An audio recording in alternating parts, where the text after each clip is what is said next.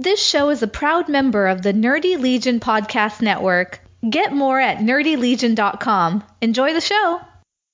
Spoiler alert! What Did You Watch This Week is a candid discussion about recent movies and TV shows, and it may contain spoilers if you haven't watched them yet. Listen at your own risk.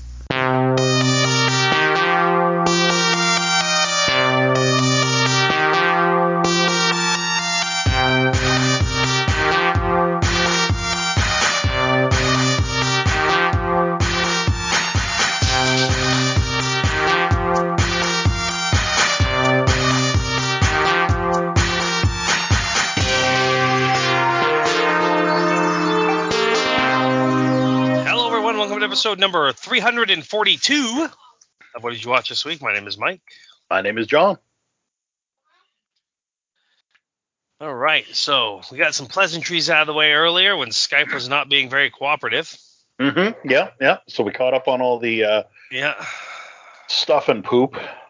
caught up on all the pleasantries Yep, yep. and all the, the talking and the discussing and the this and the that. And, but uh, I watched only one movie this week. I watched the only one. Yes, I watched one as well. I wonder if it was the same one. Probably. Was it a Marvel film? Sure was. Uh, whew, yeah, that was. Uh, That was uh That was that was that was a movie I glad I I didn't spend ticket on. yeah. Yeah. We'll get there. All right. All right. Uh, so I did not watch Velma last week. I had a busy week between work and a musical concert my son and I went to, my oldest one, and we ended up in the mo- the mosh pitting. We did the mosh pitting at uh, Black Label Society. What? Yeah, What? yeah. Why? You know, we were watching the opening act, a local band from Portland, and we we had general mission floor tickets, Sure. and so we were. um The plan was to kind of stand in the back, anyhow. But uh, there was really no one there for that opening act, so we kind of moved up because why not? There was nobody there practically, but people were filing in as it happened, and then this then the then the Exodus came out. They were playing, and um, like first song in, the mosh pit opened up around us. And I thought we were far enough back because normally it's right at the front of the stage. Mhm. But instead we had like eight feet of people, then the mosh pit, and then the rest of the people. oh. And like we were like right in that cusp of it broke out literally around us. So we kind of got caught in the mosh pit initially. Uh, but then we didn't leave. Well, we were like stood on the wall for a while and then we kind of got in and back and forth and and slamming some people around. It was fun, you know. Yeah. Kanan had a lot of fun. Did you throw some elbows? Did you throw some fists? So there was one guy that was doing that like as he walked around, he was doing like the kicks and the arms and literally just one guy. And after like he did that a couple times around, I'm gonna call him the self-appointed mosh pit police guy. You know, the Mhm. biggest guy said, Yeah. "All right, that's enough of that." Yes, recycle. Nice. Um, but you know what Kanan was caught off guard is somebody would fall down, and like people would aggressively grab them and pick them back up to make sure nobody got hurt. It was very it was very respectful chaos. But I did find out the next day that I can't body check people for three hours anymore. Um, No? for that. Yeah. no. And Yeah. how did you discover this? Uh, I it was, was the next day. So uh, when I woke up and went, oh hey, I need to get out of bed. I'm physically not able to. Hmm. At least not until I started getting the old, you know, blood flowing through the limbs and whatnot. Okay. Yeah, Yeah. fun. yeah. But And I'm then, sure uh, it was, but it sounds like you paid afterwards. Yeah, it was okay though. In the moment, it was great. And then after Exodus was done, Black Label Society played. Now I've been to a lot of concerts, and there's usually at least 20 to 30 minutes between us between acts. You know, as they break one down and then they, you know, the other one plays and everything. It's it feels like it's always longer than it should be. Mm-hmm. Between Trawl, who is the local opening band, and Exodus, 10 minutes. Between Exodus and Black Label Society, 15 minutes. Like they broke that down as fast as they could.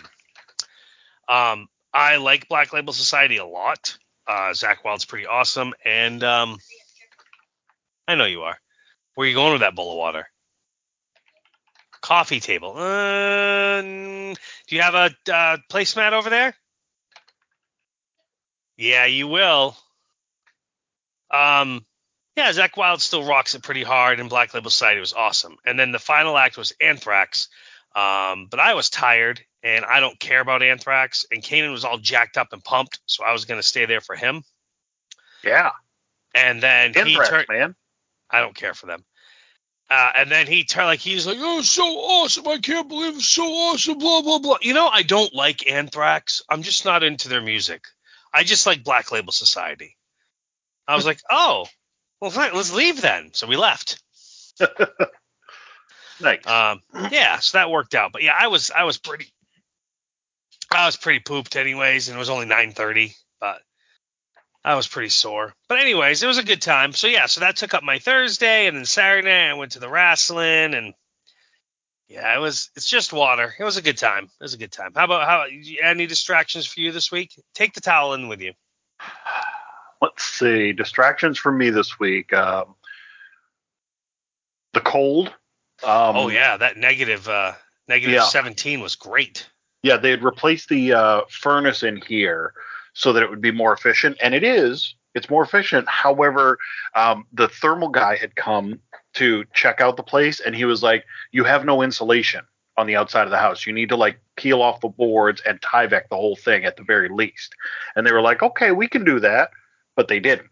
So it got cold. I mean, there were a couple of days where it was like 55 in here. You know, That's unpleasant. it is unpleasant, but we do have electric blankets. We had a space heater. Um, kind of kind of sucks your will to live though when it's that cold. You know, you just don't want to Um, do anything. we had so many fires over the weekend because. Friday night to Saturday, most of the day Saturday, it was like 16 to 20 below, depending on where you were in central Maine. Yep. Um, and so a lot of people, and the wind was blowing so hard that the wind chill was like negative 40s to 50. And people were using fireplaces they hadn't used in 20 years or things like that to try to stay warm. Uh, and it was catching their houses on fire.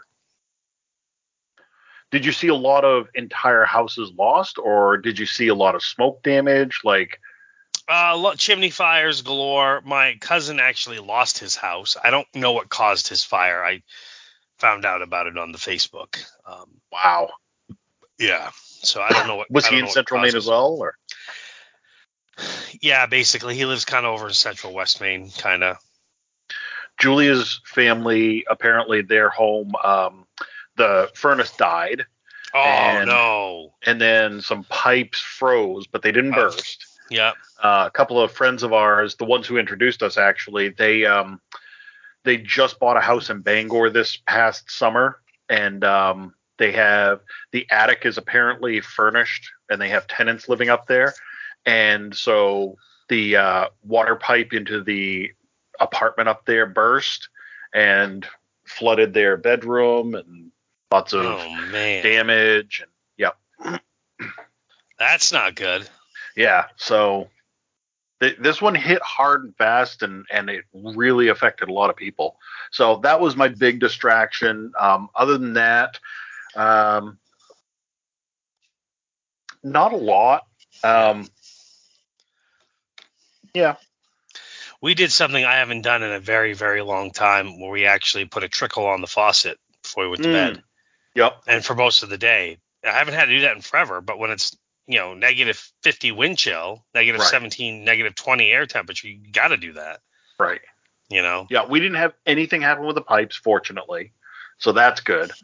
Um, but yeah, um, definitely when, when we're looking at a place, you know, in the coming while here, that's going to be something that we consider a lot. You know, insulation, insulation, insulation, making sure that pipes are not put up against walls. You know, external walls. I remember Jerry Meringue had that problem where he had a water pipe that ran right against the external concrete wall. Yeah. And every time it got cold, and I'm not talking like this, I'm talking like negative two, yeah. Five degrees. Like he'd Yeah. have to go down there and thaw out the pipes. Yeah. Well, no, that'll do it. Yep. Unfortunately.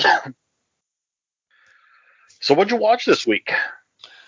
Well, I didn't get to watch in Velma, so I got two episodes to catch up. You guys started that at all yet? Not yet. Okay. Um, uh, I'm all caught up on The Last of Us. Like we watched yesterday's episode. Okay.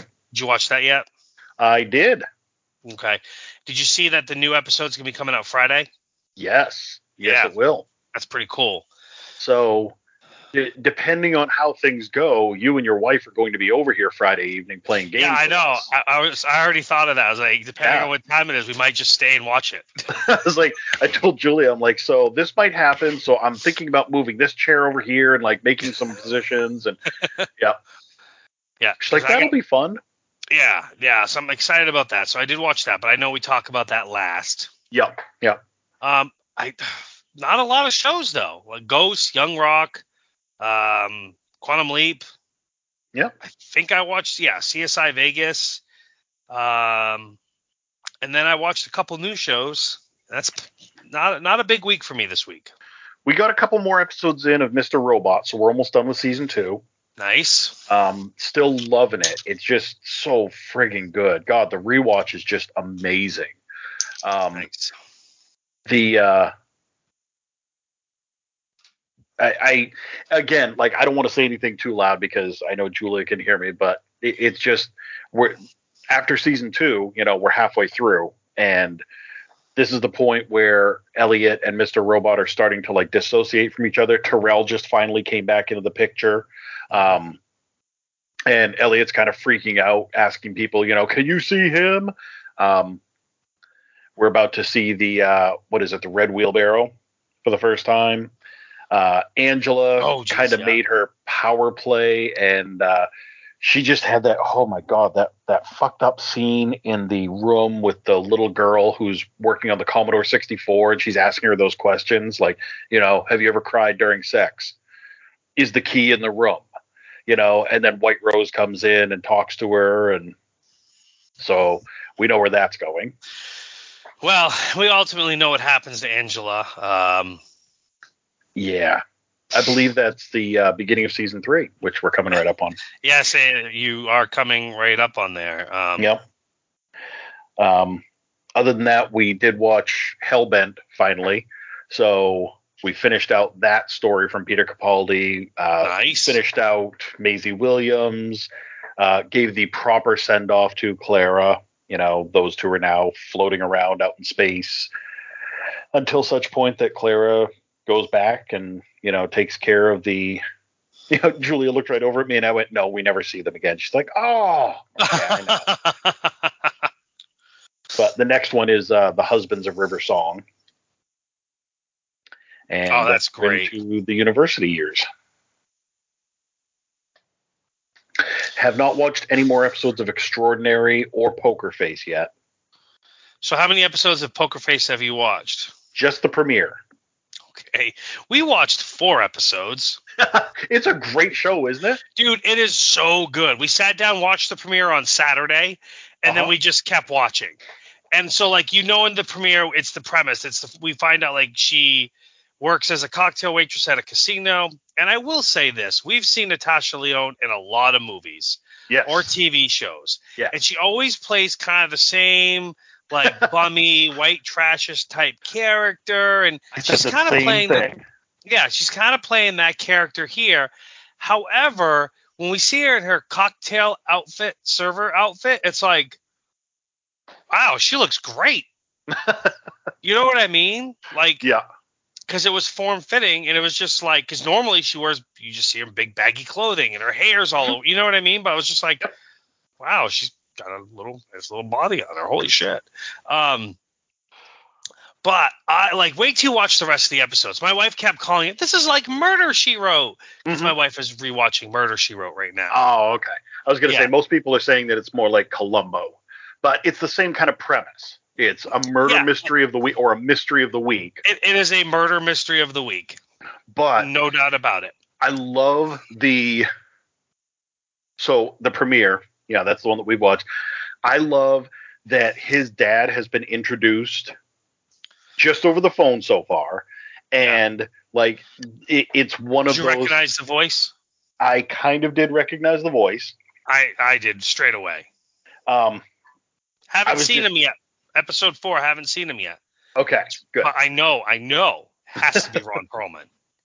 It, that's who I was. be. That's who I was thinking as well. I saw a, a clip of you know this season on, and I swear to God, I saw Gary Busey, and I'm like, he can't be the dad. Oh yes, you did see Gary Busey. Okay. Okay. Good. I'm like, no. I, I have can't. seen him in an episode yet, but at the end of episode four, they give you like uh, you know, in the coming weeks or whatever, Yeah. and like you see like there's so many stars that are in this. there are. It's amazing. Yeah. Um, but no, each it's weird because it's like each week is a new murder mystery. Where like the police aren't involved, but they are, but they're not, and it's just it's really well done, and we enjoy the hell out of it. Episode five's up, five is up there now. We were actually gonna watch that today, but then instead, oh, we were gonna watch it last night, but then we remembered we still hadn't watched Oak Island from this week yet, so we watched that. Mm. And then 1923 came back yesterday, but we didn't watch that yet. Instead, we watched uh, we well we went to bed, but we watched uh, The Last of Us today because I was going to put it on Poker King Face, Poker Face, and then I said, oh wait, no, The Last of Us, so we watched that instead. Um, but yeah, no, we we love Poker Face. I can't wait for you to watch more episodes. It's so so so good. It's so satisfying, so well done. It is just the one episode that I watched. I loved, you know, the end of it where he just like walks over the edge, just like thump Yep. thump gone. Yeah. Um, I love um, Benjamin Bratt there. I, I love his character. Yeah. Um, and I like that there's always the it looks like there's always the theme of she's on the run. Like Yes. Yeah, she's definitely on the run. You know, like he gave her that job because he saw potential in her, but he didn't want her gambling, and he was like, "This is how I control her, basically." Yes. yep. Um, no, it's very well done. She's not. It's it's weird. Like she can tell when people's lying. She Mhm. can figure things out, but at the same time, she's kind of flighty and doesn't remember like basic things, like the word Mhm. like evidence locker. You know, like the little Yeah. cell that you put the stuff in. Uh, you mean the jail cell? No, no, no, the little cell that you put the stuff in. You think we make little jail cells to put people's stuff in? Like Yep. the cops being kind of like an ass at first, and it's like evidence, evidence locker. Where you put, you know, like it was funny. It's a it's a Um, really nice touch because Yes. you know somebody like that who they just like they know all the time. They almost seem to be like a superhuman kind of thing, and so it's nice that they kind of offset her with memory issues like that or the basically the alcoholism that you know she's got running on. Um, Yeah. I like it. Yeah, I like more. it too. I'm digging it. I love the first four episodes. Um, you're gonna like them. You should just start watching them. Yes. Uh, new episodes every Thursday. You know. Yep. have you Let's watched any? Have you sat down to watch any Extraordinary? So I started watching the first episode. And then you like fell asleep, or I fell asleep while I was watching and I haven't gone back yet, but I did watch the first episode of Lockwood and Company. how is it? So I like it quite a bit. So it'll get canceled. Probably it's TV 14. Mhm. This universe is a universe where ghosts are real Mhm. and they can hurt you, and only like teenagers can battle them because of their sensitivity. They're the only ones that can see the ghosts, if you will, Okay. or Kind of like yeah, how in the Marvel universe, mutants get their powers as teenagers. Yes, kind of. And so they rely on these kids to go exercise these houses or whatever, you know, fight these ghosts and everything. And it's it's rather interesting. Our main character doesn't come from a great house. Um good story development, good character development in the first episode here. I, I, I enjoyed it. I won't give away more than that. You should definitely check it out. It's worth your time Okay. there. Cool. Yeah. Um, did you watch Extraordinary? I just asked you about that. I know. Oh no, we haven't watched any watched new it. ones yet. No, Okay, you didn't. No, you didn't say if you. How many episodes have you watched so far? four, I think. Four or Okay. five. Worth checking out though, obviously, if you're up to episode five. Yeah, like I said, it gives me vibes of uh, Dead Pixels. Mm-hmm. It's the same kind of British, you know, wanky humor. Um, but the like I said, the powers that people have, some of them are cool, some of them are just ridiculous. Yeah. You know, um, Lockwood And- is a British comedy, British show as well. oh, cool. I didn't realize that. Yeah, it's it's uh, very British. Very British. Uh, Yeah. Um. Yeah, it's interesting how many streaming shows we're watching compared to actual like TV shows on the network. well, yeah, I feel like we're still kind of in a dead spot for network shows, Yeah. but also, who cares about most of them? They're they're all reality shows these days anyway.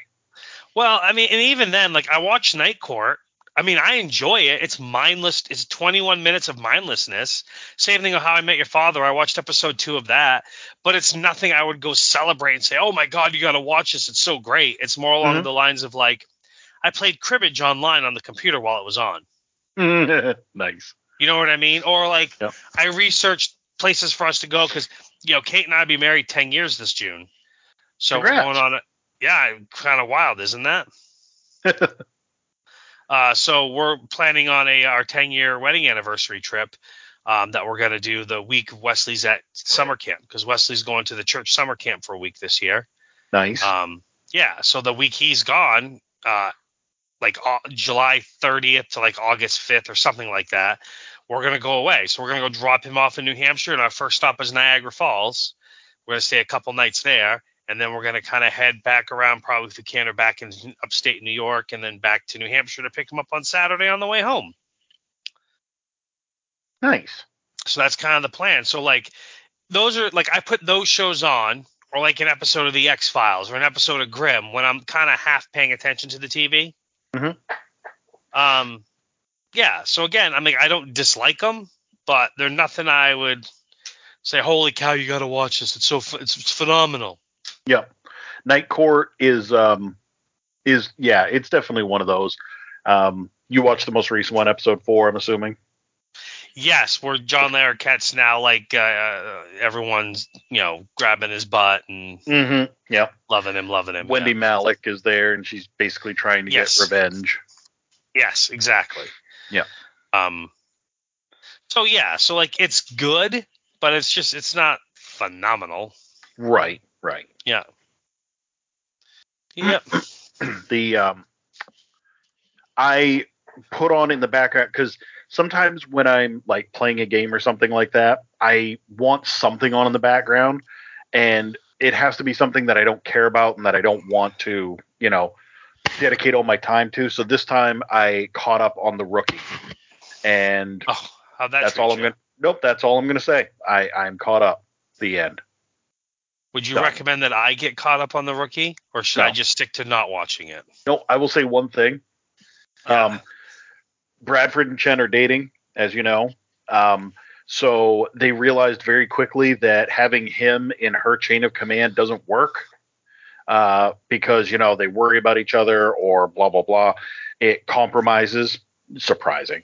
And so he basically goes and talks to Gray about it. Gray's like, "Yep, well, there's one job that's available, and it's basically court liaison." So he will sit at a desk and do the court liaison thing. Um, but at least that way he's out of her chain of command because it's either that or she has to transfer precincts. Uh, And then within one episode, they all band together and develop this web of, well, if this person retires, then this person can go there because this person wants to go to that job. And then this person could slide over into their job, and this person could slide over into their job. And then Tim could be on Metro, which is, you know, SWAT essentially. So, yeah, took him one episode, and met, Tim's now on SWAT. Yep. Young Rock. Um, I really enjoyed this episode. I loved this episode. we got the like we got the three stories of like his his uh, of Pat Patterson when he first started in wrestling in the 60s, Andre the Giant and High Chief Peter Maivia and how like Pat and Louie um, I thought it was a beautiful tribute to Pat Patterson quite frankly Mm. because Pat was very influential in The Rock in his career, and Pat was very influ- influential in wrestling. Um, and yeah, he was a guy that was gay, and he had a, his friend Louis that he loved, and and um, people Did he really come him. up with the Royal Rumble? He actually, yeah, not 1960, but in the 80s, yes, he's the one that invented the Royal Rumble. Nice. Like the first one happened at a house show where they tested it, tested it, and then it became a TV special. Uh, when so Jim Crockett Promotions put on a pay per view called the Bunkhouse Stampede, and to counter program it, WWE gave away a free show on the USA Network, a special called the Royal Rumble. So the first one actually aired on the USA Network. Um, and Hacksaw Jim Duggan won. It was a 20 man Royal Rumble, and um, it was a good match. After that, in '89, it became a pay per view. So that was a great story. I loved Andre's story of how he, Mm. you know, that that that told that was the true story of how Andre kind of got discovered by the guy and got Andre into wrestling and and then High Chief, you know, being the stunt coordinator on the Bond film with Connery, that was that was true. You know, I don't know if that's what led to him starting his own promotion in Hawaii or not, but I mean, like, so it was. I just thought it was really, really cool because we didn't actually see like young Dewey or teenage Dewey. Exactly. It, it was all about the people who were influential in his life and not them influencing him, but where they came from. And Yeah. that was the magic for me. Like, I love Yeah. this episode. Yeah, the Pat Patterson story really like touched me a lot because I was like, Yes. it was a really great tribute to Pat. Um, and then Andre's story was funny. it was Um, cute. Yeah. He Yeah. he was. You know what I do when people disrespect me? Challenge them to a drinking contest. Um, yeah, so that was that was great. I I really enjoyed it thoroughly. Um, great episode, really really good episode. Nice. Um, so I, loved did It. Yeah. I did work. Uh, I guess I did watch another movie technically this week. I didn't really watch it though, but it was on TV. Um, on Groundhog's Day, February second, I was working the floor, and Groundhog's Day was on AMC. So I played. I, I think they played it on like a 24 hour loop or something. Um, but so I did kind of watch Groundhog's Day on Groundhog's Day. So it was a Groundhog Day loop of Groundhog Day. Yeah. So, which leads us into the Quantum Leap episode. Oh. Did you like it? Did you not like it? I I loved it and I knew what was happening for the most part right from the get-go. Like the moment he exploded, I was like, "Oh, we're going to have a time loop episode." And then when I saw he jumped into somebody else, I'm like, "Somebody has to notice real fucking fast that he's in a different body and he's cycling through." Like Yep. this is not random. He only gets one shot with each person, and I'm I'm Yeah. very disappointed that it took them until the end to Well, finally yeah. realize that. I like that they got Janice on the show, uh, kind of helping them out, working together, and then Yep. them all kind of looking at things from each other's point of view on it, not having the, that one-sided point of view. Mhm. Um, you know, I thought it was, I thought it was interesting. The scientist guy that I like how they, when uh, Ben was in his body, how he still made the bomb go off because he tried to, you know, click the pen through right Uh-huh. it and it didn't work, you know, and so I like how they tied that in because it's like that's how he accidentally did it because how else would he accidentally do it? right. without you know so they made it made sense um yeah i liked it I did as well. I thought that it was a lot of fun. Um, the fact that, although this is the thing, so like we had the hospital one where he had to save three people, and you know that was like, well, okay, that's high stakes. Then to jump right into the next one where it's like, now you've got to save six people, and Yeah. you know, Well- because six people we know of plus everybody else in the building right, you know, and they all had cover up, you know, oh, they died this way, and well, no, um, yeah, I thought that it was very interesting. Um, Yeah. I liked it. I do love a good time loop when it's done right, and I like the rules of this one. Like I said, where he basically got one shot per body Yep. to do it. Um, i like the explanation of ziggy when they Yeah. like why can't ziggy figure this out uh, ziggy is an ai that you know uh, as new data comes in formulates new theories like from his eyes, like whatever he Yeah. sees. yeah Um, they've been doing a really good job of that with this show. Like uh, a couple episodes back, they basically taught. Well, actually, no, it was this episode where they went and saw his body inside the the chamber and watched his heartbeat go out. So Yeah. we kind of they kind of undid the old idea that you know oh um, somebody that you could go into the waiting room and talk to them. You know Yeah. that's not happening when his when he died back there in that mind. His body dies here, so it's not like they soul swapped or anything like that. Yep. Oh, now we've got Ben's body with this guy's soul in it. Nope. So they're doing a good job of explaining and unexplaining some stuff, which I really like. Yeah, I think it's. Uh, I think they do a really good job. Um, more so than the original run of kind of explaining the science. Other than like Ziggy says this, okay, but we don't Mhm. question how Ziggy got the information. you know what I mean? Right. Yep. Um, but yeah, no, I think I think they've done a good job of that. Um, yeah, it's a decent show. I like it. Um, I thought, uh, well, I don't know if you watch CSI or not. It was an interesting story. Uh, woman wakes up from a coma after being kind of poisoned, and there's a mystery to solve of who actually murdered the person. And it's kind of neat because, like, she'd been in a coma, I think, like four years by this point, and the business that she owned was shuttered after, and it was still there. So, like, the crime scene was still there. Mhm. So that was Okay. interesting. Um, again, I it doesn't blow me away. It's just entertaining. Fair enough.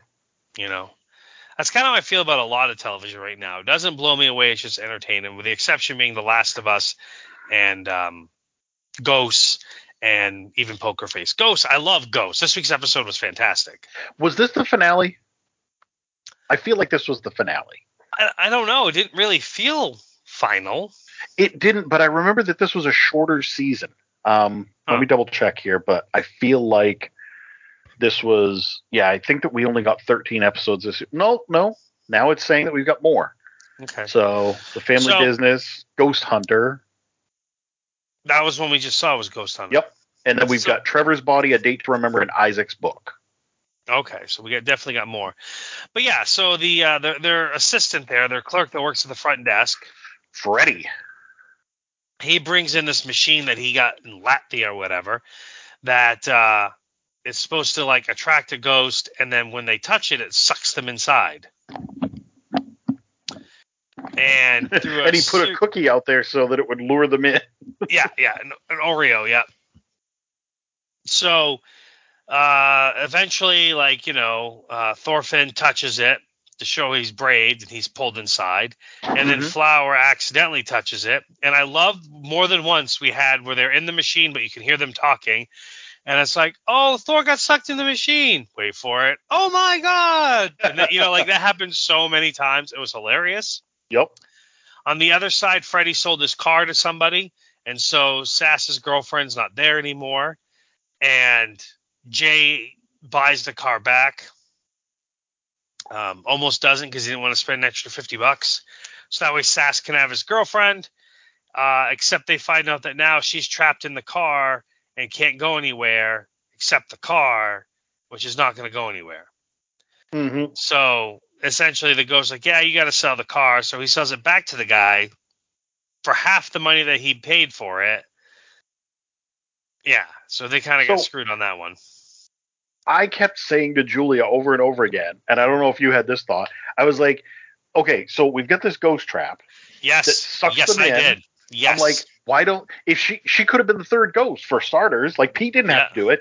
They could have gone out, let her touch it, get sucked in, and then bring her into the house and see if that breaks her away from the the car. I said the same thing to Kate. They should try to do this, but they did not. Nope. They did I did not. think it was funny because they teased it back from like it might have been last season or earlier this season where like Thorfinn won the date Flower, but Flower doesn't like to be, you know, monogamous, so they need to get a, a, a third wheel, if you will, and she chose Pete. Mhm. And so of course now the threesome that's in the machine is Thorfinn, Flower, and Pete. Yep. So I thought that was the jokes there were funny, and then of course it ends though with with Flower like going like I'll go on a date with you, just the two of us, you know. Uh, Yeah. Being in there made me realize, you know, blah blah. But when Pete gets in there, he's like, "Hey guys, I'm here," and they're making out, and then Flower grabs his neckerchief and pulls him forward. He's like, "No, not like that!" Like it was great. Yep. It just played off. I can't remember if it was earlier this season or last season, but it played off that, and I thought it was funny, and I loved it. Um, yeah, I just enjoy the show. It's just a damn good show. It's funny, Same. and same Kate will here. say at the end of every episode, she'll even say like, "I don't know why that's so good, but it is." Mm-hmm. Yeah, yeah, yeah. It it like the first time I watched it, I was like, oh, I'm worried. I don't know if this is going to be good. It's great. It's super fun. It's cute. It's enjoyable. They always keep it fresh. Um, Yeah. I love Jay's character. I love how he keeps growing. You know, where he's like, "Hun, I may not be able to see or hear the ghosts, but I am deeply invested in them and I care about them. If they're trapped, I want to help free them." Yeah, yeah, yeah. No, I like that. But Freddy did end up quitting at the end because he couldn't live in a place that was haunted, especially when they refused to admit that there's ghosts there. Uh huh. So, yeah, it is what it is. And kind of the background story of this now is the fact that there's a, uh, um, like there's guests coming in and out of the bed and breakfast, Mhm. but like they're not the primary focus. So I think that's kind of interesting. Yeah. Oh, talk about ghosts made me think of a great moment in Quantum Leap. It's when Ben, I think he's in the scientist doctor's body, is talking to, at, his name's not Addison, and they're just he's just talking openly to her in front of everybody because he doesn't care they're about to explode. Oh, next time we'll do blah blah blah blah blah, and then it pans back. She's like, "Who are you talking to?" And then the other, everyone's staring at him, and Yep. he's like, "Ah," and then explosion. Like I thought that was great. Like It was. Yeah. because like I always question like when they go off to the side to talk, like can't people hear him? He's talking so loud. Like I know it's for our benefit, but come on. yeah. I loved it. Um, Last of Us, is that it? Let me check. Do, do, do. Young Rock is trying to miss from a doctor quantum leap. Um, yeah, I think it's just The Last of Us show, uh, movies, news, trailers. All right. Well, movies. I watched Black Panther: Wakanda Forever. I also watched that movie. Um, it just went on forever, two hours and forty-three minutes to be precise. It was a very long movie. Um, you didn't like it though. Um, I'm not gonna say I disliked it. I'm gonna say it's not a Marvel movie I ever need to watch again. There was Okay. not a single moment in it that made me go, "Oh my god," like others have, or made me think like I could just sit down and casually watch this again. I just I thought it was too plotting. I thought it was too long. Um, yeah. How about you? I liked it quite a bit. Um, Yeah. it, it's not my favorite ever, but I really enjoyed it. Um, I liked the fact, like when we first heard that it was called Wakanda Forever, and somebody had said, you know, this is going to be about Wakanda. It really was like the Yeah. kind of like the original Black Panther, where you were like, wow, Wakanda was just as much of a character as Chadwick Boseman was. Um, Yeah. It was the same way here. You know, you you'd be hard pressed to say who the main character was here. Like Shuri probably Shuri had the most the most screen time, etc. But you know, this was an introduction for Namor. This was an introduction for Talokan. This was uh, an introduction for Riri Williams. Um, the Queen really got the spotlight for a lot of this, um, and I was surprised to see um, Julia Louis Dreyfus's character back in here in the capacity she was in. It wasn't just like a cameo kind of thing. Um, interesting little twist that she's the ex-wife of Ross. Uh, Yeah. um, I liked, I really liked seeing that the um, Talokan people are essentially fucking badasses. Um, but kind of like the old joke goes with Aquaman, they are absolute badasses until they get five feet away from water, and Yep. then Right. So I thought the movie moved I thought it was too slow. It was too plodding. I feel like it had pacing issues. It struggled to keep my attention for parts of it.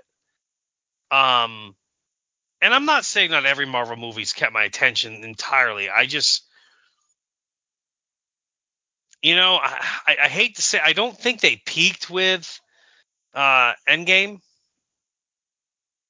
You know, uh, but they really have kind of struggled with the standalones after that. And I don't count Spider-Man: No Way Home because that is a Sony Pictures movie.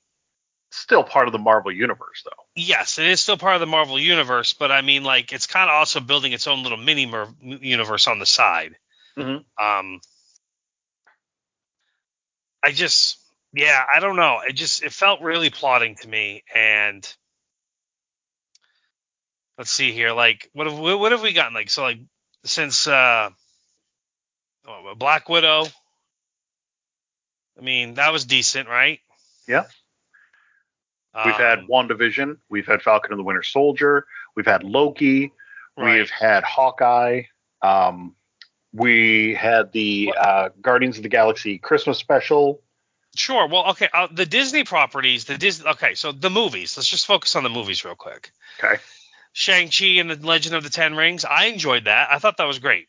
That was decent. I enjoyed I enjoyed that thoroughly. The Eternals. Boy, did that get panned. Everyone hated that.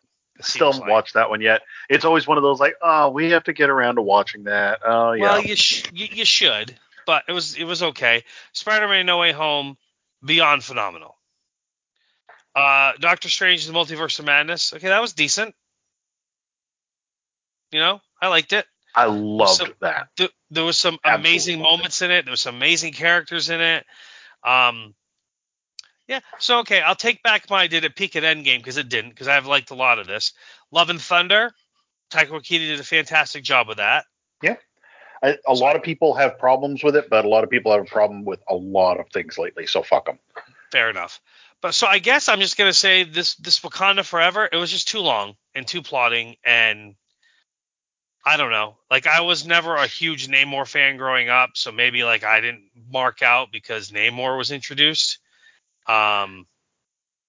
They changed his origin uh, oh, to be yeah. Mesoamerican instead of Atlantean. Um, yes, yes. And I get that, you know, they're they're trying to adapt to things, but I felt like for the most part it was a pretty spot on representation of how we met him in the comics as well. You know, he was a dick and he was like Atlantis rules and the rest of you suck it. And, um, he was never like he was a hero when he wanted to be, but he was never Yeah. like a, a great guy. Yeah. So I just I don't know. It's definitely not a movie I'll go back and watch. Okay. That's kind of how that's kind of how I feel about that. It's just not That's something fair. I'm going to go back and watch. I just I don't know. Yeah, I just I watched it in one setting and I just wasn't like yeah. Yeah. I don't know. Yeah, and that's okay. I, you know, I really enjoyed it. I thought it was great. I thought that it brought us back into the world. And, you know, one of the problems with Wakanda was that they basically sit behind their force fields and they're hidden off there. And so it was kind of like they're impervious. Uh, we got to see the first, you know, breakaway from that in um, Infinity War when Yes. They when basically Thanos' army showed up and we're like, no, we're coming in here. Um, and now we see it again. Where basically, you know, France, the United States, they're all like, we want your stuff, we want your uh, your vibranium, and Yeah. you know, they're willing to go to war in some of these smaller places, but the nation itself was like, haha, you can't touch us. And then Namor just swam up to it and is like, hey, go fuck yourself. So it was nice to see them kind of get the chink in the armor, I guess. They're no longer, you know, completely perfectly protected where they are. Uh I feel like the I feel like they could probably could have told the same story with like 45 minutes to an hour taken off that. movie. Yeah. Yeah. Which parts w- do you think were the like the weak area, the ones that could have been removed? Um, well, it's just like they introduce so many characters, Mhm. and so you have to take the time to introduce those characters and tell the backstory on them. Mhm. So it's almost, so- and, and so maybe you couldn't really pull pull stuff from the movie. I think probably maybe the majority of it was Shuri being sad or Mhm. trying to figure things out. I don't know. I guess I don't know 100% where they could have pulled it from. I just Okay. I know that one of the things I'm quite sure they did was Shuri was meant to be a um, not necessarily an avatar of, but she was meant to kind of be the voice of the audience, you know, because it wasn't just that her brother died in the movie, you know, he died in real life, and you know, people were very upset that Chadwick Boseman died. Just like she said in there, it was kind of like a, a brief, almost throwaway line, but she said, you know, my brother suffered in silence. And by the time he said anything, I couldn't help him. And that was reflective of real life, you know. absolutely that was yes. So, Yep. among other things, she was meant to be the stand in for the audience and to say, you know, we understand that you're grieving. We understand that you're. So, yeah, I, I get where that's coming from. Absolutely. Next up, we have Ant Man and the Wasp Quantumania, though. I'm excited about that. That's coming up in a couple weeks here. And then, 11 days. oh, wow. Are you going to go see it? Um, we might. We are talking about the fact that we've we've never had a uh, a movie theater experience together. We've gone to uh, drive-ins, but we've never gone to the movie theater together. So Yeah, I want to go see that. Yep. That is one I do want to go see in theaters, and I don't want to wait for Disney Plus or anything. yeah, And then not too long after that, May 5th, we got Guardians of the Galaxy Volume 3, which I'm Yep. absolutely going to the theaters to see that. that one's that that's got a lot riding on it because that's the end. That's you know the breakup of the team, the final story. That's the final James Gunn story. So Um, we also have the TV series What If Season 2, Secret Invasion, Loki Season 2, Ironheart, all come uh, and Echo and Agatha Coven of Chaos all coming out this year throughout the year. No, I thought no- Ironheart was a movie. Is that going to be a series? it's going to be a series. Okay. No set dates, but early, early, mid, mid, late, late, late. So. Mhm. Um.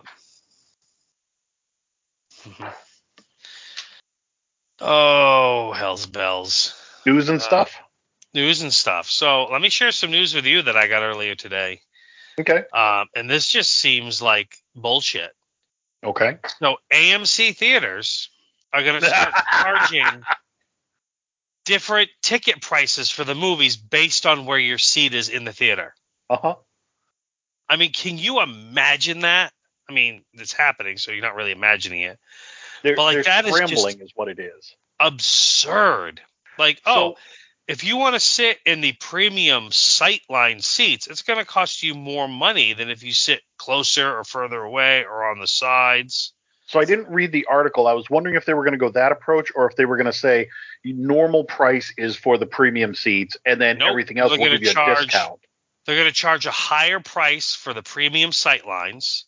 They're going to charge a lower price for like front row where no one wants to sit. Mhm. And then they're going to charge a standard price for other seats. So there'll be three tiered pricing in the theater. I feel for them because they right now movie theaters are dying. I, I mean, we just you have to admit it. Movie theaters are dying, and they're doing whatever they can to try to stay afloat. Um, I think it's a dumb idea, but you know, at least they're getting creative. Well, it's only for you know non matinees, which matinees start at four o'clock. I mean, the evening movies start at four o'clock now instead of 6 Mhm. Uh, so it's not for like the early screenings or for discount five dollar Tuesdays. It's just for standard evening screenings of movies. Ugh. I just can't even imagine that. It's just so absurd to me. It's crazy. Yeah, so absurd to me. Whatever. like I said, within the next decade, we could see movie theaters either gone or relegated to basically what like State Street Cinema was at the end or um, Railroad Square was, where they're essentially just like for indie stuff, you know, art house films or, you know, film marathons. Um, yeah. I'm not excited about it, but I am not at all. it, it's the same way that, like you said earlier, we're watching more streaming stuff than network stuff. hmm And somebody might argue, well, I mean, Night Court, Quantum Leap, Ghost, you know, Young Rock, these are all shows that are network shows, and you guys are watching them, but we're not watching them on the networks. We're watching them on the No. streaming platforms. And I'm watching them on Peacock and on Hulu. Yep. And on Paramount Plus. Yep. So speaking of, uh, so last week when we were talking, I was like, oh, yeah, we're going to watch Billions, but I don't have Showtime. Uh, apparently, somebody was listening because now they're like, by the way, uh, Paramount Plus and Showtime are now merging, and they're going to be one platform, and it's going to be everything on there. yeah, I saw that. I don't know what the price point's gonna be on it because I just bought a year of Paramount Plus for hundred bucks. They didn't uh, last say. month. They they haven't said if it. I I can't imagine that they're going to jack it up because people like people might go for an extra two three bucks. But if they were like, oh, now instead of paying ten dollars a month, you're paying twenty because we're giving you two networks worth of stuff. Nobody's going to take that because they're going to say we didn't sign up for it. Like Right. I was getting one of these and I don't care about the rest of it. Right. What else you got for news? Well, um, we d- we found out that a lot of the HBO stuff that kind of got thrown out the window, like Westworld, uh, is now going to be on Roku. Yeah, They're- Roku they're TV. free. Yep. Well, Freevee is is Amazon. Oh, okay. They did away with IMDb TV, and that's Freevee now. Roku TV is just right. Roku TV. Yeah. That's right. Yeah. Um.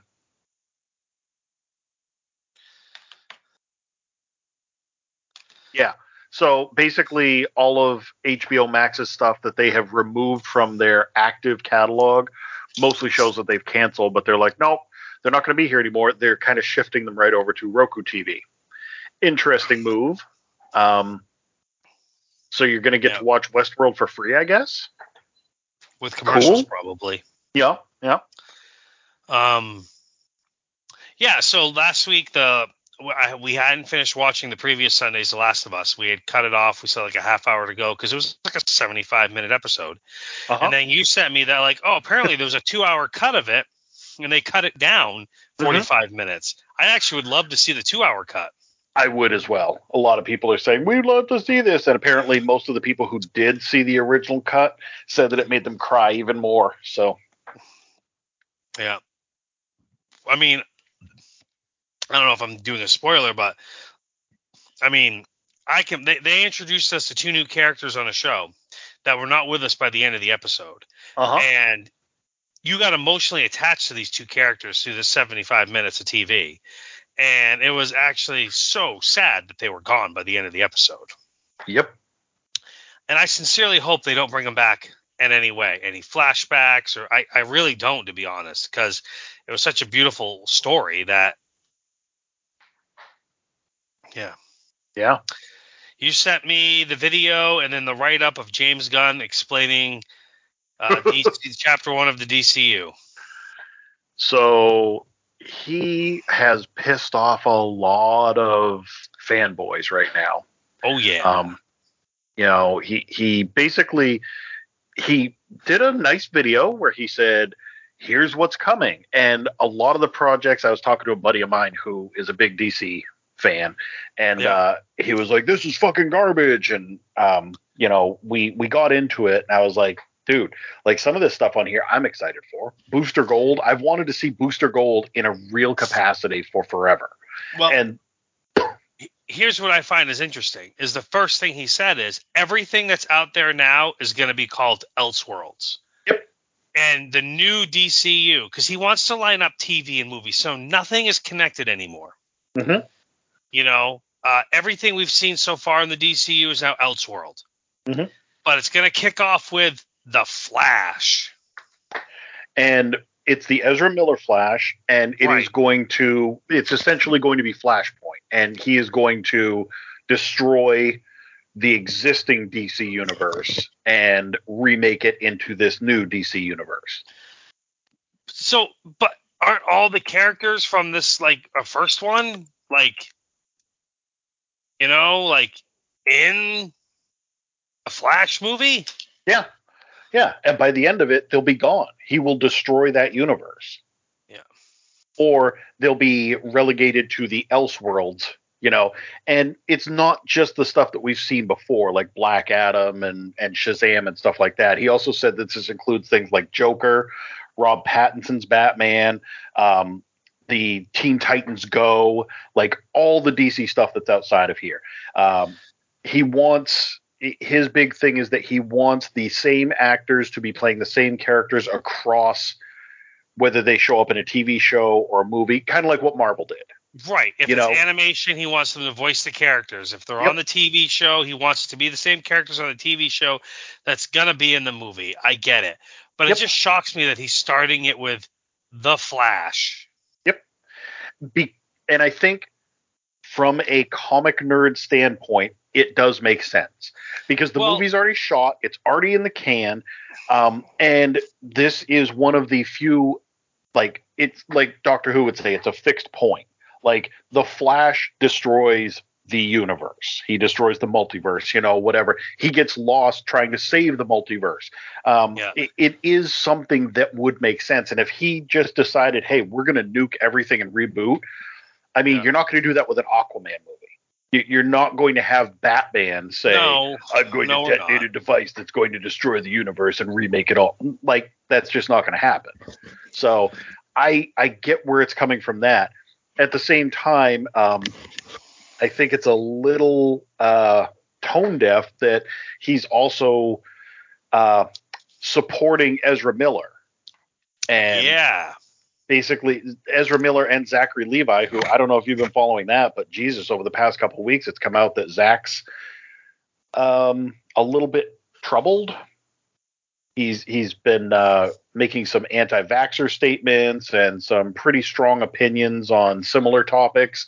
Um, some people are coming forward saying that he's not a very nice person, uh, but James Gunn is supporting both of them, and I don't know. It, he just took over there. They're his people in that universe, so good for him for you know sticking up for his boys. But at the same time, got to be careful with that kind of stuff.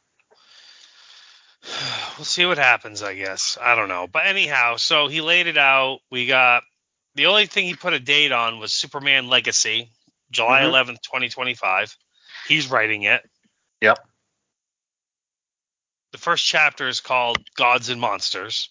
That's how he f- referred to this. Chapter one, Gods and Monsters. Yep. We're getting the Authority,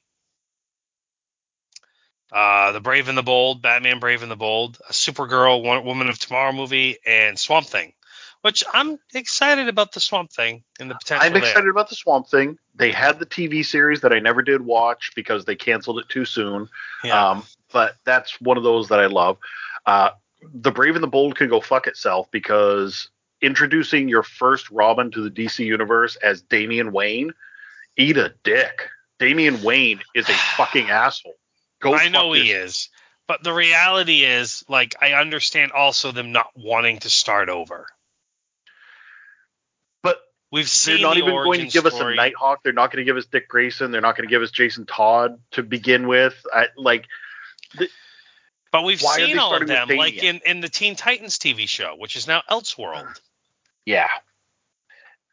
I don't know. I I have a big problem with Damian Wayne, and so the fact that they're jumping right in with that, it just really, really rubs me the wrong way. Um, I hope we get another Robert Pattinson Batman movie.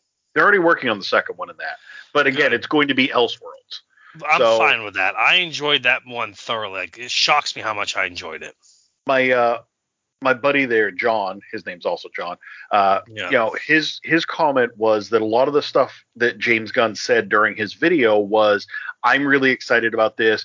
I really love these comics. These are stories that I wanted to tell." And you know, his comment was, "Well, why didn't you ask the fans? You know, why is this all stuff you want to do?" And I kind of. I, I hit back and I said, you know, the fans are divided. The fans don't know what they want. You know, they Right. barely know who they want cast in what role, much less who they want on the screen. Like for everybody that hates Damian Wayne, there's other people who are like, oh, thank God. All you have to do is go look at the comment sections for any one of these posts, and you'll see an probably not an equal amount, but you will see everything from this is fucking great to this is fucking garbage. Like you Yeah. can't ask the fans what they want. No, it's too they're too divided, too split. You're right. They don't know what they want.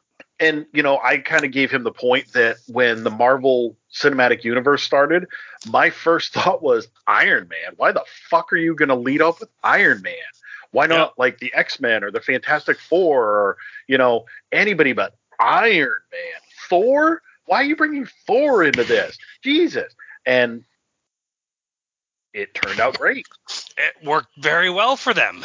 Yep. Quite frankly. Uh, we get in uh, Superman, Woman of T- Supergirl, Woman of Tomorrow, which is based on the the 2022 miniseries. it's going to be a sci-fi Yeah. rather than just a straight up superhero Yep. Um, and then the Swamp Thing movie, which I am. It's going to be very dark, he said. So I'm I'm very Yep. excited about that. he did say that the uh, DC Cinematic Universe, Extended Universe, whatever you're calling it, um, it's going to be both R-rated and PG. You know, Yes. depending on the property. Uh, for the television series, we're getting Creature Commandos. Interesting that he's going to kick off with like Bride of Frankenstein, Frankenstein's Monster, Yeah, that was that was Rick Flag odd. Senior. Uh, and he's he's the showrunner for it. yep, and Weasel's in there because you know Yep. Weasel. Uh, Waller, which is Amanda Waller, uh, which I'm I'm I'm pretty kind of excited about because Mhm. they're actually going to have uh, Viola Davis play her still. Yep. It Um, says it'll feature Team Peacemaker, and it's written by Watchmen's Christy Hen- Christal Henry and Supernatural's Jeremy Yep. Carver. Jeremy Carver did some good stuff. Yes, I agree with that. Um, Lanterns, which is going to have uh, is it uh, John Stewart and Hal Jordan in this? which is amazing because that's one of the things with the Green Lantern is that there's so many of them and people can go back and forth and be like, oh, I like this one, I like that, you know. But to bring both of them in as a basically a buddy cop show, So I saw Rude shared with me, our buddy Rude showed with me the other day this Comic Con exclusive Green Lantern two pack that I'd never seen or heard about, and he'd never seen it either. But it features, I think it's Hal Jordan, and the second figure is a Predator Green Lantern. interesting, Yeah. makes sense. I mean, they are throughout the universe, they're protectors, so Yeah. Yeah. Uh, Paradise Lost, uh, which is on the Amazons where, you know, Wonder Woman came from. yep, Themyscira. Yeah, and then Booster Gold, like what you talked about. Um, I like how he called him. He's like a superhero that has imposter syndrome, Yes, and he is a loser in the future who came back in time to become kind of like a, a make a name for himself. he he comes back in time to basically he uses what's common technology in the future. It, it would be like if you and I went back right now to the dark ages and showed them a smartphone, and they'd be like, "You're a god." You know, he essentially does the same thing. He he touts himself as a, a superhero. Um, then there's the whole thing in the comics where I believe he was the son of um, oh god. Uh, Arthur Darvill in uh, Legends of Tomorrow, Rip Hunter. Rip Hunter. Oh yeah, Rip Hunter. yeah. I believe he's Rip Hunter's son. Either that or he's Rip Hunter's father. But yeah, there's a whole time loop thing there.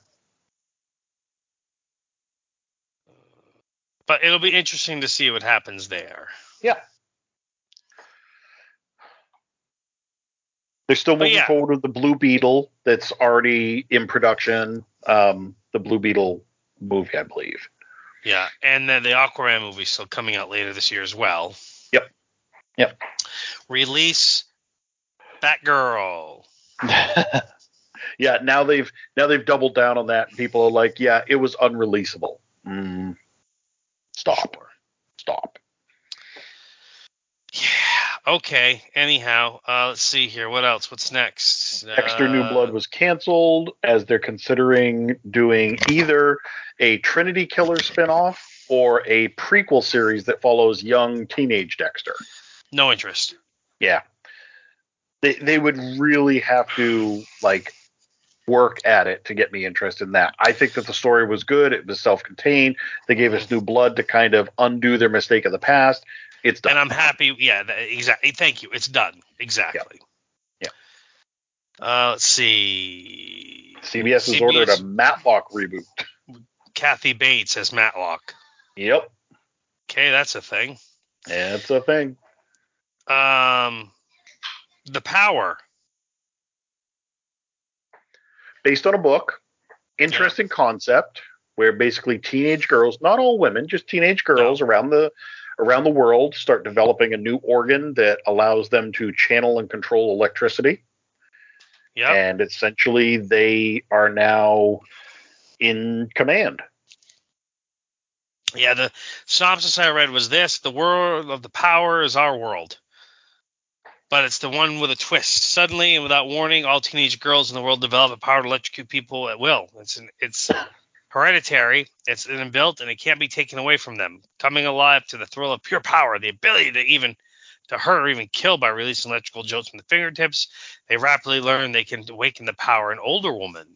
And soon enough, every woman in the world can do it. And then everything is different. Yeah, I don't know. That seems pretty monopolistic right there. Apparently, the book was really good. I have Yeah? not read it, but I have yeah. not either. I'll check it out when it comes out.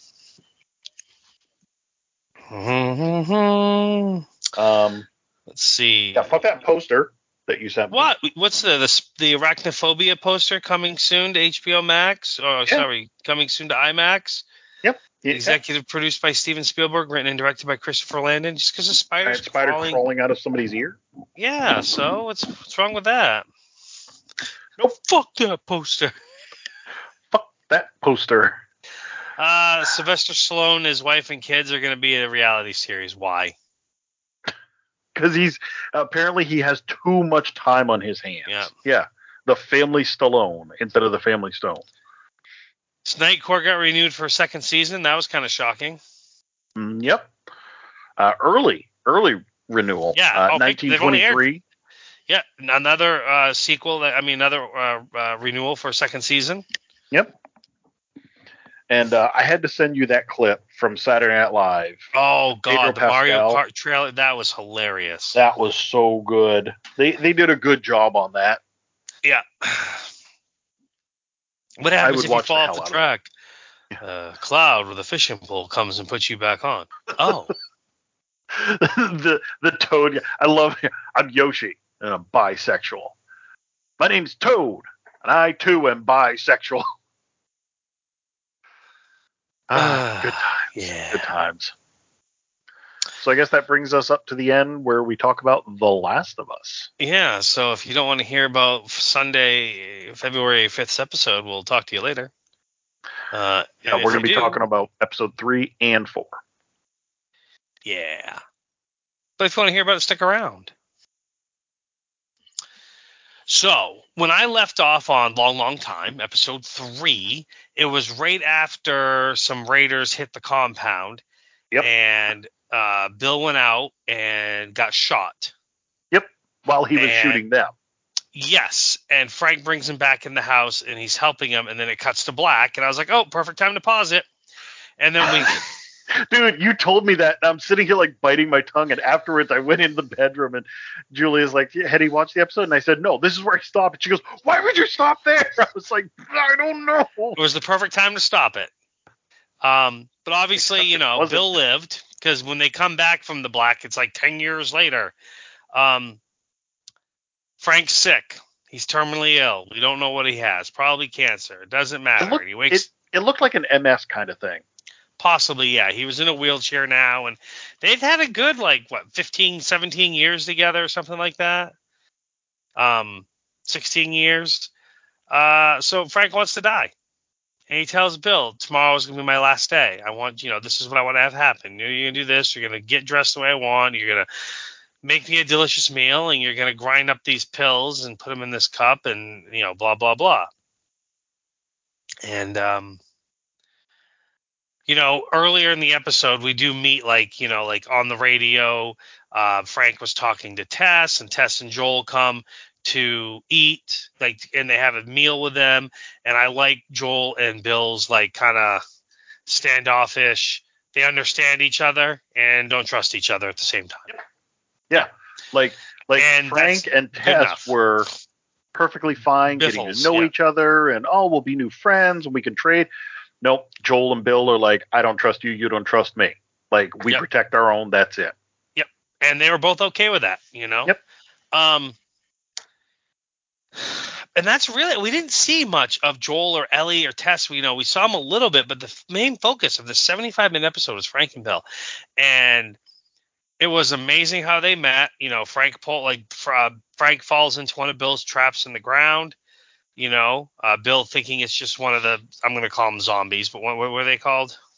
Infected. Infected, close enough, yeah.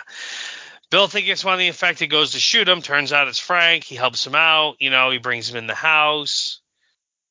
Um, they have a meal. Frank takes a shower. You know, they Bill obviously likes him. They play the piano. They fall in love. They live together in this community that Bill has fortified to, you know, protect them and everything. I just, I don't know. I just loved it. I thought it was fantastic. I got really attached to the characters. Um, Nick Offerman was amazing. Absolutely amazing. Yep. Like The, I uh, can't like he wasn't even originally cast to play the character, and I can't imagine anyone else playing him. You know? Yeah, absolutely. Um, I liked his his uh, growth from basically hiding out in his bunker underneath his house as the military came in and yeah. you know ushered everybody away to the QZ, which you would find out later on when they filled up. They just kind of put Yep. people on the side of the road and shot them and Yep. left them there to die, uh, burned them. Yeah. Uh, so he goes from that to uh, like when he first came out. See, I again I know what was going on, so uh, he grabbed the boat. Julia's like, "Oh, he's gonna go fishing." I'm thinking, "Nope, nope. That's uh, that's basically a trailer." Yeah. and he uh, fortified the place.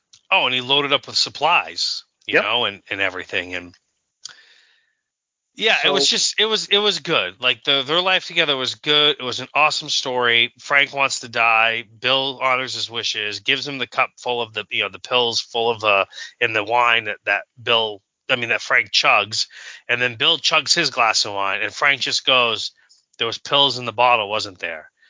And he's like, "Yep, enough to kill a horse." And Bill's like, I, I, I don't have a reason to live without you. And they go in the bedroom and that's it. And I love that Joel and Ellie find the place. Joel Mhm. knows the code to get in, to get in the gate. That's how Yep. close they've kind of become. I love that the note says to whoever finds us, but probably Joel. Yep. and then it goes to whoever's reading this, but most likely it's Joel. This is what's happened. Don't Yep. go in the bedroom. We left the window cracked, but we probably, you know, like it's just It's probably a big mess. yeah, Um, and he kind of so of course when he wrote that he didn't know about Ellie. And he essentially said in the note to Joel, men Yeah. like you and I, we're on this planet to protect Yeah. someone. You know, take care of who you can. Um, take care of Tess. Yeah. And of course Tess is gone, but he realizes now, okay, uh, I'm here to protect Ellie. Yep. So it's kind of a turning point there for them as well. and I love like they get in that shitty S10 pickup truck and drive away, and you know, one of Kate's he's like, did he close the gate behind him? Man, I hope he closed the gate behind him. And you know, um, Ellie never being in a truck before that was hilarious. Uh, they had the cassette tape. I mean, just the whole thing was great. Um, it was it was such a wonderful episode. It was a tear jerking episode. And then I don't know if you watch these or not, but after every episode, we watched a little behind the scenes where they tell you Yep. about the episode, and it was just so good. And I just again, this is a TV show that's essentially about Joel getting Ellie from point A to point B and what happens along the way. Mhm. And yet, in the third episode, just the third episode, they go and take 75 minutes, an episode that's 75 minutes long, and take 65 of those minutes to establish these two characters that are dead at the end of the episode. I've never seen that on television before. Yeah. It was one of the best things that I've watched in a long time. Like Yeah. it was it was so touching. It was so like the scene with the strawberries where the two of Oh, them were yes, in the yes. backyard and he shows them the strawberries. He's like, I got some seeds from Tess and they have it and they're just like giggling like little girls. They're just like Well, like- overwhelmed by something that simple. I like how Bill's like, "What did you trade her for? One of your guns. Which one? It doesn't matter, does it? You have enough of them, right? Like, Yeah. And, and that's reinforced later when Ellie looks at the wall and she's like, Can I? And he's like, No. And she's like, There's a wall of them. but then she did find a gun later on, which comes into play in episode four. Yep. Um, they made some ground going from just outside of Boston to Kansas City. So before we get into that, I want to go back and do kind of like you do with the Young Rock. Um, oh, sure, yes. So here's the here's the real kicker here, okay? So in episode three, meeting Bill and Frank. Uh, in the game, none of that. Okay. When you meet Yeah. Bill, he is still a prepper. He has rigged up booby traps all around the city. Uh, the city is much more enclosed. It's more like what you see in episode four, or like um, think the old port. You know, lots of narrow alleys, lots of brick buildings, lots of um, businesses. So it's not the big spread out, you know, little suburban area that we see in this episode. It is a very enclosed space. And Bill is a fucker. Bill is an asshole. Bill in the game is what would have happened if he never really got together with Frank. Um, so there's no Frank in the game. So here's the interesting thing. Bill kind of alludes in the game to how he had a he had somebody once, somebody that he cared about, and that's what'll get you killed in this world is having somebody to care about. Okay. So then he has a truck, but he's like, you know, you could try to get it running. Well, it's got no battery. And there's they they track it through the city and they find Frank hung himself. And he left a letter that said, Fuck you, Bill. I always hated you. Now I don't have to look at your face again. I'm sick of this world and you just basically drove me away so that's what we got in the game. You know, it was just these two guys that they kind of alluded were maybe a couple at one point or at least partners. Um, but it was just when you meet Frank, he's dead. He hung himself because he got bitten and he was infected. And he was like, no, I'm going out on my own terms. Go fuck yourself. And Bill is just a crotchety, crazy guy. So to see all of this and to see the, I mean, this is beyond even a 180. This is just Yeah.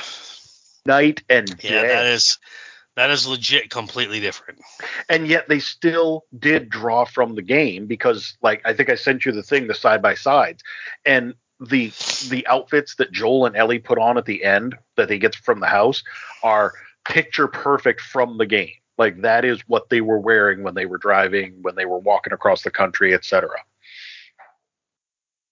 so Okay. yeah th- this episode uh, i also liked that they did give us the full explanation as joel and ellie were walking down the road you know she's like how could everybody have gotten infected all at once and he's like well you know the best that they can figure was it was in some kind of flour product Yes. Yes, Um, I thought that was great as well because we've been curious about it and it made Yeah. it made sense. Yep. He said, you know, people ate it on Thursday night. By Friday, the world had gone to hell. You know, everyone was sick. Uh, by Monday, it was all over. It was done. Um, No, so that was cool. Um, also, it's a little nod, but they did say that it was a nod. When you first boot up the game, like all you're greeted with is like a close up of a wall with a window, and there's like fungus kind of growing up on the sides of the wall, and it just says, you know, press X to start, and then you pick new game or whatever.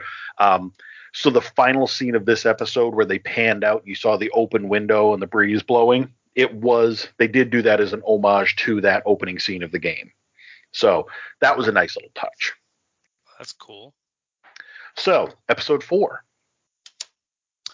Yeah, so it's Ellie and and Joel on the road. Mm-hmm. Um, on the way to Wyoming. So we learn about how Joel ended up in Boston. Mm-hmm. You know, not detailed, but just like, yeah, he and his brother Tommy. Tommy's a joiner. We know about Tommy now. Like we know he joined the military in Desert Storm, and then he joined this other outfit, and Tommy and, and Joel joined with him to keep eye on him, and they made their way to Boston. And they did some things along the way they had to do to survive. You know, Mhm. like when they get booby trapped in Kansas City, and he's like, I've been on both ends of that.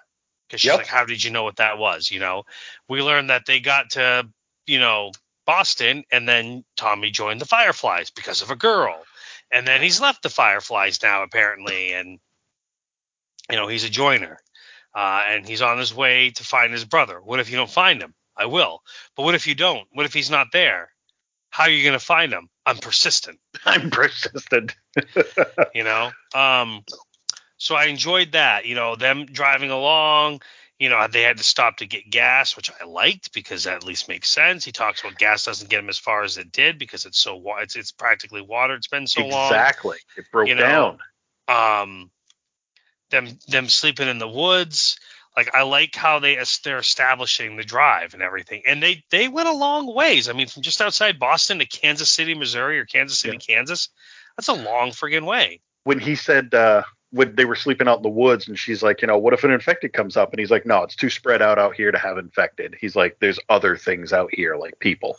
yeah It's like, oh, do you think they'll kill us? No, I think that they've got much darker intentions. Yeah, which is a little scary sad.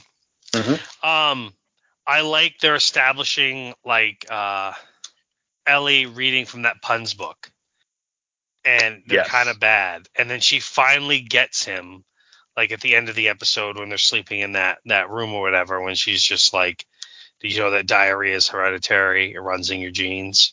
Yep. And he's just like, Such a Jesus Christ, classic. that's terrible. and she's like, yeah, but you're laughing. You know what I mean? Like they're because Uh-huh. earlier in the episode he talks about family and this and that, and Tess was like family, and this is what you do for family. And she's like, but I'm not family. And he's like, no, you're cargo. Yep. That was harsh. That that hurt her a little bit. But- But you notice, like, it hurt her, but for just a second, and then she kind of like bounced right back. Just the same way that when she shot that guy, she kind of, you know, Yeah. did the quick wipe away of the tears and like, nope, nope.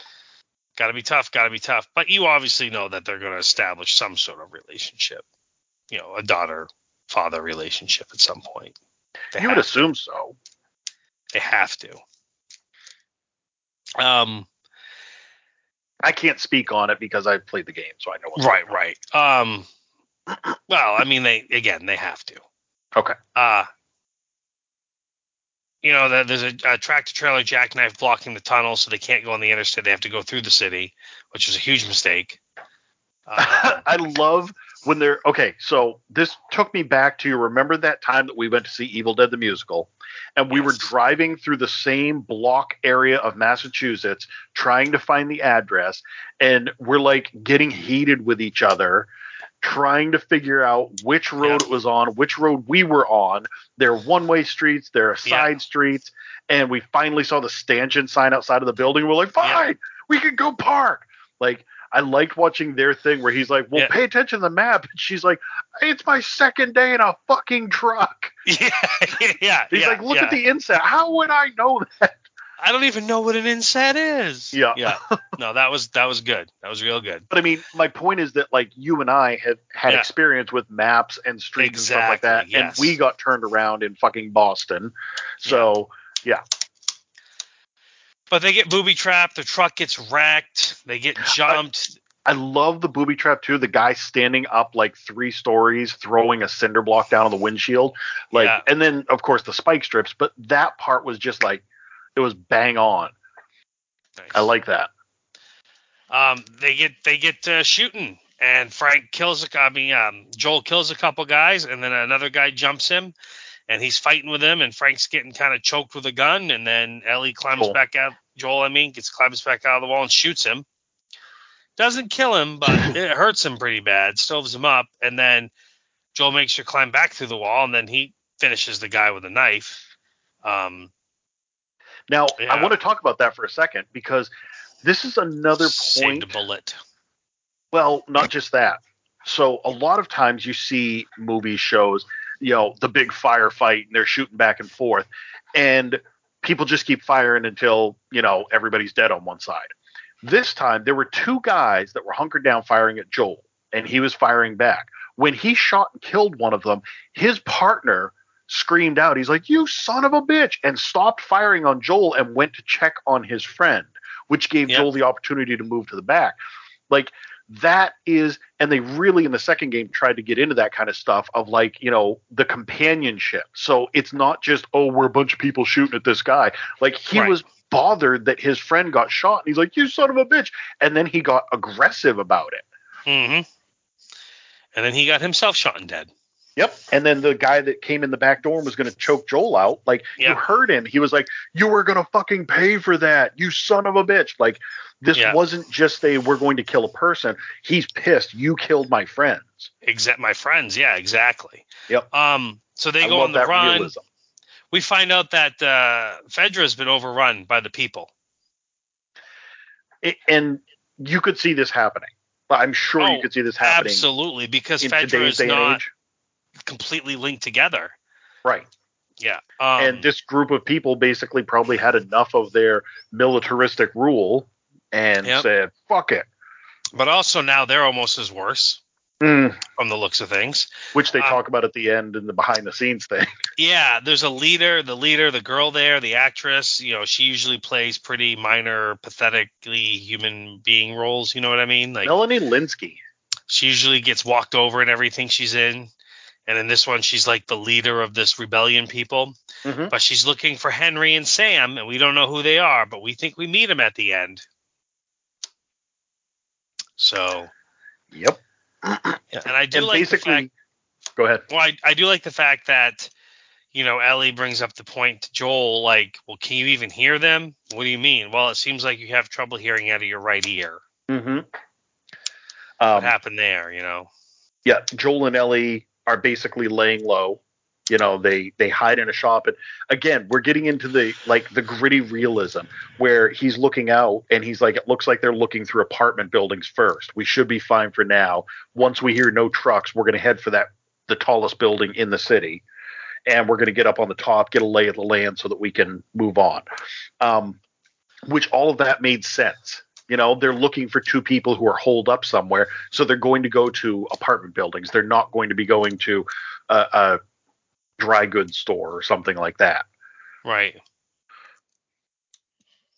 This was a this episode was shorter. It was like 45 minutes. Oh, it was a lot shorter. And watching it's like, well, they're going to be in Missouri for the, or Kansas City for the night, that's for sure. Mhm. Because, again, they go to sleep, and then Joel gets woken up by Nellie, who's like, or Ellie, who's like, hey, hey. And then you see a black gentleman with a gun on Ellie, and then like a kid with a gun on Joel. And that's got to be Henry and Sam. And then if you watch episode, you know, scenes from next week, seems like they're working together. Yeah. Now, are you familiar with these characters from the game? I am. Um, only those two characters, though, uh, and they kind of talk about it in the behind the scenes. But um, so at this point in the game, they're only in Pittsburgh. Um, this this whole trek across the United States takes pretty much a year um, in the game.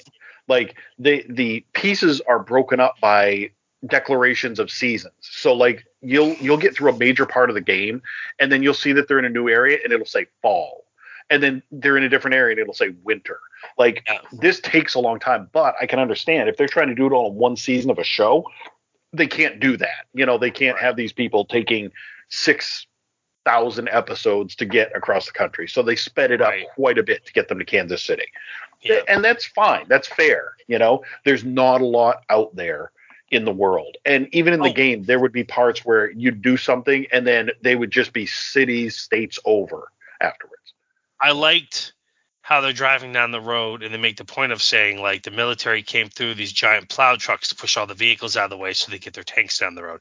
Yep. That's why the road's clear. Yeah, you because know? Julia said the same thing. She's like, "Where are all the cars?" And then we see all the military vehicles, and it's like, "Yep, that's where they went. They pushed them right out of the way." Yep. so I thought that was cool, Um, but- So the uh, the pun book was a Yeah. big thing in the game um, because Ellie would do that. Like you'd you'd get to these places where you could just kind of like loot and relax a little bit, and she was always pulling that out, giving you the dad jokes, the puns. It was fun. It was charming. Um, so I'm really glad. I said that from the beginning. I was like, look, I don't know. It's not a spoiler, but I really hope that they incorporate this into it. And so as Yeah. soon as she pulled it out, Julia's like, I'm so glad I knew that that was a thing. Um, because that was a huge part of it. Like you could go watch clips of that. Uh, yes. So when they were in Pittsburgh, as the guy said at the end of the episode in the behind the scenes, the the characters that jump you and that trap you are just an obstacle. Kansas they- City. Yeah. Well, no, Pittsburgh in the game. So right, but yeah, you're right. He did people. say like in the game this was just an obstacle. Now Yeah. we've given them a face. Yep. Um, they tried to make them more realistic. They tried to make them more human. I get that. Um, yeah. The uh, I I did I loved the gasoline thing because, like you said, you know, it breaks down. It doesn't just sit there as gas. So Right. you got to get it from the very bottom and stop after a little while because then you're just Yep. sucking water out. Um, and trying to think here. Oh, I don't know if you caught this in the behind the scenes, but her number two, the guy with the long gray hair, he was the actor who played Tommy in the game. And that's why he was like, you know, Tommy was a great character. I was so glad to bring him to life. Now I'm getting this opportunity to do something else in the Okay. show. All right, so uh, Tommy was his brother. Okay. Yes. All right. Yeah, Yep. that's right. Okay. Yep. So he was the brother. Yep. So he was the voice actor for Tommy. I don't know if he did the mocap for him. He might have. um, but Well, Hey, we are cool. enjoying the hell out of the show. Oh, it's such a good show. Yeah, it's so it's, good. It's become you know destination viewing for us, and I'm enjoying the hell out of Poker Face and and whatnot. Dude. so I'm glad we have those. Episode five is this week, and there's only nine episodes this season. So we Poker basically Face? got no, no, uh, last of Us. Yeah, So we got five, six, Yeah. seven, eight, nine. So we got five episodes left. it seems like oh wow, we got a good thing going here. We can make a lot of money with this. But they specifically did say that they were Yeah. not going to go beyond the games. So right now there are only two games. Again, September 26th, we could get an announcement that there's a third game coming. You know, Neil Druckmann was one of the behind the scenes people this week talking Yeah. about the world that he's created and everything. So, you know, Yeah. we'll see. But as of right now, there are two games.